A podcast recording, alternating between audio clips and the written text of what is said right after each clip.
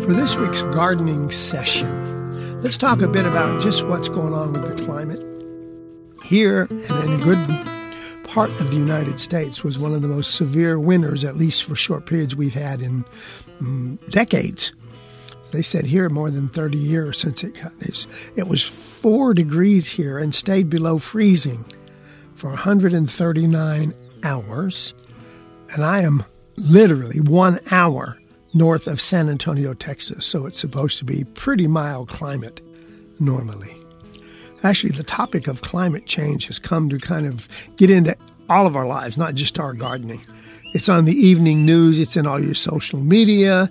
There's always discussions of carbon footprint and global warming. Although public controversy continues to swirl around climate change, I don't know why. The scientific consensus on climate change is solid. In a recent Pew Research Center, which incidentally is always peer reviewed, 87% of scientists indicated that the Earth is getting warmer because of human activity. With the unrelenting media focus on changing weather patterns, many people are wondering whether it's time to change the way they have to garden. And uh, in at least certain parts of the country, it probably really is. Our use of fossil fuels has undeniably increased the amount of greenhouse gases, including and mostly talked about is CO2, carbon dioxide, and methane in the atmosphere. Since the Industrial Revolution, atmospheric CO2 levels have increased from around 280 parts per million, of which it was literally for hundreds of almost thousands of years. It's now up over 400 parts per million. This shift alone has the potential to impact plants and gardening. During photosynthesis, leaves take up CO2 to produce sugars for plant growth, storage, and defense. Most plants, however, increase their photosynthetic rate as CO2 increases, especially now that it's beyond 400 parts per million. This results in a thing called CO2 fertilization, which is not all bad, folks, but Surprisingly, or maybe not surprisingly, many fast growing weedy and invasive plants are able to often take way better able use of that CO2 than the particular desirable plants that we want in our gardens. And yes, folks, it's also from the scientist.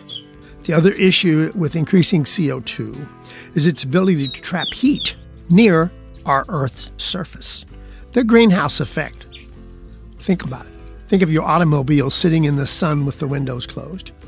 By now, most people are familiar with some of the most widely cited projections that average global temperatures will rise by up to 2 degrees centigrade for those of us Yankees here in the United States, almost 4 degrees, 3.8 degrees Fahrenheit by the middle of this century. The challenge for us gardeners looking into the future, however, is much more than just rising temperatures. Two key concerns are increasing temperatures in winter and increasing weather extremes. We all saw that this year all over this country. For the sake of brevity here, I'm going to skip all the pros and cons and just accept the fact, folks, that it's getting warmer. Weather extremes are going to be greater. The swings are going to, sometimes you're going to have colder this year, for instance, we are weather than we've ever had. And the minute you do that, the, the naysayers, well, where's global warming? It was here. When it was the coldest we've ever had down here in recent history, it was the warmest in Alaska it's ever been in recent history.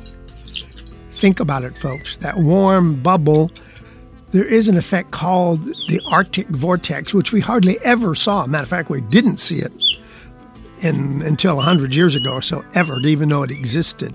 But it pushed that super, super cold air down on top of us because that warm air was settled into the Arctic. Remember, folks, warm air goes up, cold air goes down, and that's how we ended up in three and four degree temperatures in this part of the country that wiped out plants that have been living here a hundred years and they're gone. Well, that's sort of enough about the idea of climate change. Rest assured, it's here, folks. And because of that, increased variability in our future weather and patterns is going to be a big problem. It's going to be a daunting challenge for a lot of gardeners. The thing is, If we only had to contend with consistent gradual warming, we could simply go borrow plants from another part of the country, from the south if you're too far north, or if you're down here in the south, sometimes things are going to get drier and hotter than ever. We'll figure that out. But as this past brutal winter demonstrated, pushing the USDA hardiness zone, which they did about five years ago, can really have some alarming consequences. Here's the catch I don't think they, they, they took into consideration. The problem is that plants don't respond to averages, they respond to extremes. There were countless examples of trees and shrubs that flourished on relatively mild winters. In the whole 30 years prior to this happening, they just didn't make it. They just weren't acclimated enough to be able to take such drastic weather change. Ultimately, I guess what we got to realize is adapting gardening practices to climate change is becoming an exercise in managing risk. And like managing other types of risk, diversity is the best tool gardeners have for dealing with climate change. So, maintaining a high level of plant diversity will also provide some of a hedge against some of the new insect pests that may turn up as their ranges expand due to the change in the weather. Gardeners can mix in experimental warmer zone plants while building a foundation of what I call tried and trues for the area. Annuals and herbaceous perennials make really good candidates for experimentation since they can exploit longer growing seasons and warmer summers without being really subjected to the vagaries of a, a sudden February cold snap. Of course, we tend to want what we can have, don't we all? And some homeowners will want to push their zone for trees and shrubs as well. The key is to not bet more than you can afford to lose if that's what you're going to try. So, knowing and understanding your site will become kind of an increasingly important thing for you as a gardener. Nearly every climate models predicted now predict an increase in extreme rainfall events. So many stress tolerant traits in plants are a matter of degrees, but flood tolerance is often a yes no response. Plants that are not flood tolerant can be lost after even short periods of inundation. Be sure to know what plants need to be kept high and dry just to be safe. Let me recommend here one thing that I think will help extend your success in gardening most anywhere you're living. That's mulch. Because mulch in the face of climate change is kind of this whole idea of like take two aspirin and call me in the morning but a proper layer of good ground bark or wood chip mulch can very well become your best friend as never before. The ability to mulch conserve moisture will be critical during intense drought, especially in beds where irrigation may not be practical or you just not you just can't do it. Research has shown that mulch can reduce summer soil temperatures by at least 20 degrees, and in the winter, Mulch provides an insulating layer that can prevent frost heaving and protect roots of woody and stemmy plants and herbaceous perennials. Mulch also helps to keep weeds in check, which will be even more important as weeds become increasingly aggressive, again, due to the more efficient use of CO2. So that's sort of a um, two cents in climate change gardening. Just be considerate of it. Look for your extremes the average temperature in general will be going up as things move on, but there will be these extreme colds that I'm not sure I even remember the prediction of this 30 years ago. But now that it's happened actually about three out of the last five years, at least in part of our continent, in my mind at least, it's going to be an ever upcoming problem, maybe more often and more often, that we're just going to have to learn to contend with. So maybe that's a little different from my regular show, but it is my contribution to your gardening efforts for the foreseeable future, and I don't see it changing very much. I've got about three moments here, about three minutes exactly, before I have to break away. And let's give you a little uh, one more hint for your garden that I don't know that we stop and talk about very often. So, here are some general principles to guide your care and feeding not of your plant exactly, but of your soil. Remember, if you'll feed the soil, the soil will help protect and certainly feed your plants.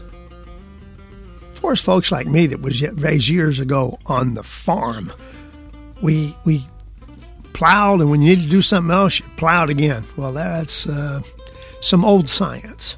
The soil dwellers you want to feed are among the tiniest creatures on earth, and so they are easily harmed.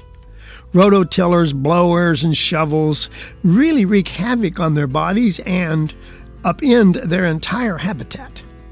Gardeners will inevitably disturb the soil a little when they pull the weeds and you, you dig planting holes, but we can skip more destructive practices such as tilling compost into the soil. You don't have to do that, folks.